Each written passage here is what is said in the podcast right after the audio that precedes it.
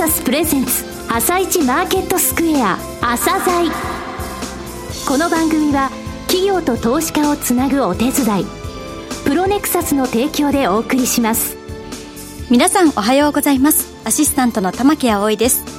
それではスプリングキャピタル代表チーフアナリストの井上哲夫さんと番組を進めてまいります。井上さんよろしくお願いいたします。よろしくお願いします。今日も楽しみな企業をゲストにお招きしています。今日ご紹介する企業は証券コード5191住友理工です。はい、えー、住友理工さんですね、はい、えー、2014年の10月1日に東海ゴムさんから、はい、えー、社名を変更しました、えー、この会社ですね、えー、創業第創業期と、えー、第1期ですね、それから第2創業期、第3創業期現在なんですがきちんと分けられていて、えー、中期経営計画もですねきちんと立てられてそれを、えー、数字を、えー、全うするというところ会社の方針が今どこに向いてるかというのははっきり分かる会社さんなんですが、はい、じっくりお聞きください。はい。それでは、朝鮮今日の一社です。朝鮮今日の一社。本日は証券コード5191東証名称一部に上場されている住友理工さんをご紹介いたします。お話しいただきますのは取締役専務執行役員経理財務本部長の前田博久さんです。本日はよろしくお願いします。よろしくお願いいたします。えー、住友理工さん、東海ゴムさんから社名変更されてから何年ぐらいでしたっけ？社名変更してから4年、はい、5, 5年目になりますね。5年目になるところですね。はい、2014年ですか、はい、えー、自動車の防振ゴムですね、世界トップシェア、知名度が高いわけなんですが、簡単に遠隔の部分をお話しください。はい。えー、当社住友理工は名古屋市の中村区にグローバル本社を置くものづくり企業ですが、はい、1929年に三重県四日市市で創業いたしました。はい、1929年から1987年までの約60年間を私たちは第一の創業期と呼んでおります。はい、1930年にコンベアベルトの製造を開始し、うん、1937年に住友グループ傘下に入った後は、1954年に自動車用の防振ゴム事業に参入いたしました。はい、その後、1984年に事務機器向けの製品、精密部品事業に参入いたしました。はい、この第一の創業期を経て、1988年から2012年までは、海外への積極的な進出を果たした第二の創業を迎えました。うんはい、1988年に初の海外進出となる米国に拠点の設立を行い、はい、その後、1995年には、対中国にアジア圏で初の拠点を設立。1999年には、ポーランドに欧州圏初となる拠点を設立いたしました。はい、ここまでが第2の創業期。はい、となると第3は2013年からですか？はい、そうです。はい、2013年から現在まで、これを第3の創業と呼んでおります。はい M&A によるグローバル体制の強化に取り組み、2013年に欧州、南米企業を買収子会社化いたしました。うん、はい。また先ほどご紹介にありましたように、2014年に住友理工株式会社へと社名を変更し、はい、2016年にはグローバル本社を名古屋駅前に開設し、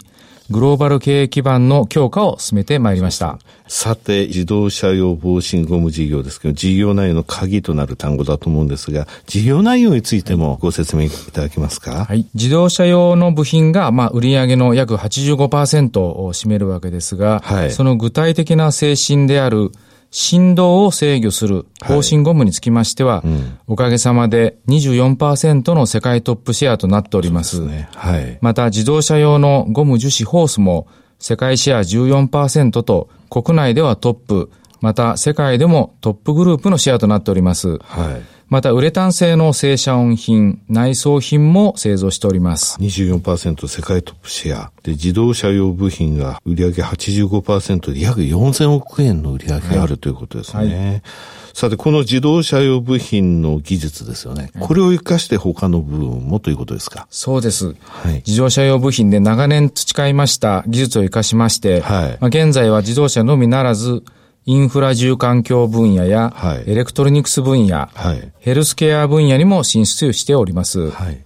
インフラ住環境分野では、新幹線や電車をはじめ、鉄道車両の台車に使用される鉄道車両用の防振ゴムや、なるほど。はい、地震の脅威から高速道路の高架や橋といったインフラ網を守る橋梁用のゴム支承、はい、また木造住宅用の地震対策製品、エレクトロニクス分野ではプリンターの内部に使用されているローラー、ヘルスケア分野では高齢者社会に必要な床ずれを防止するマットレスなど、人、社会、地球の安全、快適、環境に貢献する製品を作っており、企業価値の向上に加えて、公益価値、社会的価値の向上を目指しております。なるほど。防振ゴムから始まると、今言われたような、あの、事業ですね、イメージ湧きますね。はい。確かに防振ゴムだな、これはっていう部分ですね。それが、いろいろなところで、社会で生かされているということですね。はい、さて、2029年ですね、えー、創立100周年を迎えられます。うん2022年度を最終年度とした中期経営ビジョン、まあ一般の会社でいうとこの中期経営計画ですね。こちらを立てられてますね。2022年住友理工グループビジョン。これ 2022V とお読みしてよろしいんですか、はいはい、さて、この 2022V についてですね、ご説明ください。はい。住友理工グループの目指すべき企業像といたしましては、はい、先ほど申し上げました人、社会、地球の安全、快適、環境に貢献する企業でございます。はい、創立100周年を迎える2029年のありたい姿として、グローバルシステムサプライヤー、売上高として1兆円を掲げております。はい、この中期経営ビジョンの 2022V は、それまで2016年に策定した全中継である 2020V を見直して策定し、はい、今年の5月に発表いたしました。うん、この背景には、電動化をはじめとする100年に一度の自動車産業の大変革、はい、著しい技術革新の波が到来するということと、欧米での保護主義の台頭といった環境の変化があり、うん、このように大きな事業環境の変化をビッグチャンスと捉え、それを確実につかみ取るため、創立100周年の2029年の当社のありたい姿を新たに設定しまして、その実現に向けて 2022V を策定いたしました。なるほど。自動車産業ですけれども、確かにね、2年前のあの、海外で行われたモーターショーですか、はい、そこから急にですよね、はい、あれパリでしたっけ？はい、パリと、それから東京でもやっております。はい、ケケースでしたっけ？はい、ケースですね。はい、CASE ですね。これもあってということですかね。はい、そうです。うん。なるほど。具体的な内容っていうのも、えー、教えていただけますか、はい。まあ、具体的な数値目標といたしましては、はい。うん、2017年度の実績と2022年度の目標で申し上げますと、売上高を4629億円から5300億円に、はい、営業利益を122億円から250億円に、はい、ROE を2.1%から7%にそれぞれ増加させるものとなっております。ROE の増加、随分大きいですね。はい。これ営業利益もそうですけれども、かなりあの利益を上げる体質に5年後に利益率の高いところを目指しているということですか。着実な成長と収益力の強化、こちらをこの5年間の目標としております。うん、はい。また、ビジョンにおけます経営戦略といたしましては、はい、新事業、新規顧客創出、ものづくり革新、グローバル経営基盤強化の3つを謳っており、また事業分野においては、自動車モビリティ、はい、インフラ住環境、うん、エレクトロニクス、ヘルスケア、そして次世代事業の5分野で事業の拡大を目指します。自動車モビリティ、ここにモビリティってつけたんですね。はい、新しいコンセプトですね。そうですね。ここすごい意味ありますね。はい、当社のコア技術は、天然ゴムや樹脂に最適な添加剤を配合し、混ぜ合わせることにより、例えば、はいうん、振動や音をコントロールする特性を持った材料を作り出す高分子材料技術と、はい、材料開発から製品開発、また製品の性能評価までを自社で一貫して行う総合評価技術の2つが当社のコアコンピタンスになります。高分子材料技術と総合評価技術ですね。はい。はい。これらの技術にさらに磨きをかけて、新しい製品を生み出すために、ここ数年で開設した自動車新商品開発センターなど、4つの開発センターにおいて、着実な成長に向けた資源の投入を行います。そして、設計段階から製品の課題をパソコン上でシミュレーションや評価のできる CAE 解析を使ったバーチャル開発、これを通じて次世代自動車のニーズに応える製品開発を進め、開発した製品を実際の車に乗せて評価するためにテストコースを含む新しい研究施設の新設を検討しております。これ話題になりましたね。テストコースですね。はい、そのような中で次世代自動車に向けて新商品として取り組んでいるものとしてドライバーモニタリングシステムというものがございます。はい、この製品は電気を通すゴムをセンサーとした当社独自のスマートラバーを応用したものでありまして、はい、座るだけで心拍、はい、呼吸、あるいは体の動きをモニターすることで、うん、その運転者の状態を検知して、例えば眠気や体調不良などを検知したらアラームを発するということが可能なシステムを開発しております。はい、さらに突然体に変調をきたしてもすぐにそれを検知して自動運転に切り替えたり、あるいは車を停止させたりするということができるような未来社会を想定したシステムを現在開発しております。すごいですね。これ、大変ね、しょけど頑張ってください。このシステム開発ですね。はい。えー、最後になりましたが、リスナーに向けて一言お願いします。はい。先ほどもお話しいたしましたけれども、現在、トヨ社グループを取り巻く環境は、自動車産業の100年に一度の大変革と言われる電動化や自動運転などへの急激なシフトなど、非常に大きな転換期を迎えています。はい、この事業環境の変化の中で、新たなニーズも生まれておりまして、当社のビジネスチャンスが拡大していると捉えております。私たちは中期経営ビジョン2022年住友理工グループビジョンのもと、時代の変化を見逃さず、積極的にグローバルでの開発、生産、営業体制を拡充強化し、世界中のお客様に満足いただける製品を提供できるよう全力で取り組みます。400年にわたり受け継がれてきた住友事業精神を社員一人一人が胸に刻み、力強く歩みを進めてまいります。前田さんどうもありがとうございました。ありがとうございました。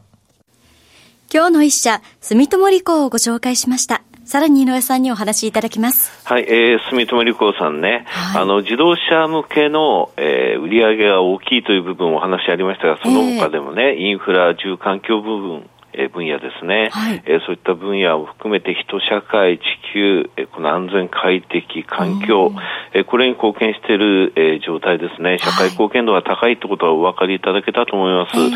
それでですね、よくまあ株式市場ではいろいろなテーマが出ます。AI とかですね、はい、AI ならどこどことか言って、あの、個別銘柄動くんですけども、えー、キーワードとしてケース、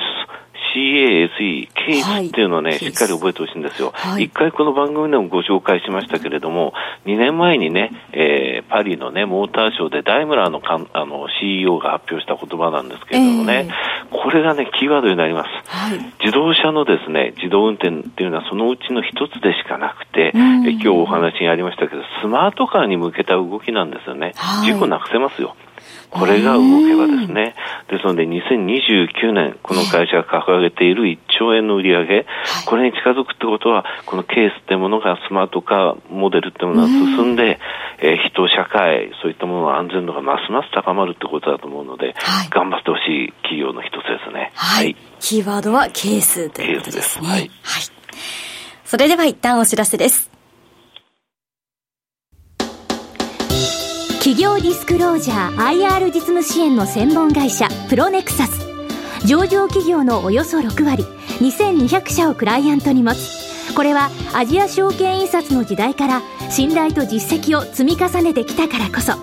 さらにプロネクサスが目指すのは企業と投資家をつなぎ日本の株式市場を活性化させることです。プロネクサス私たちは個人投資家の皆さんを応援します。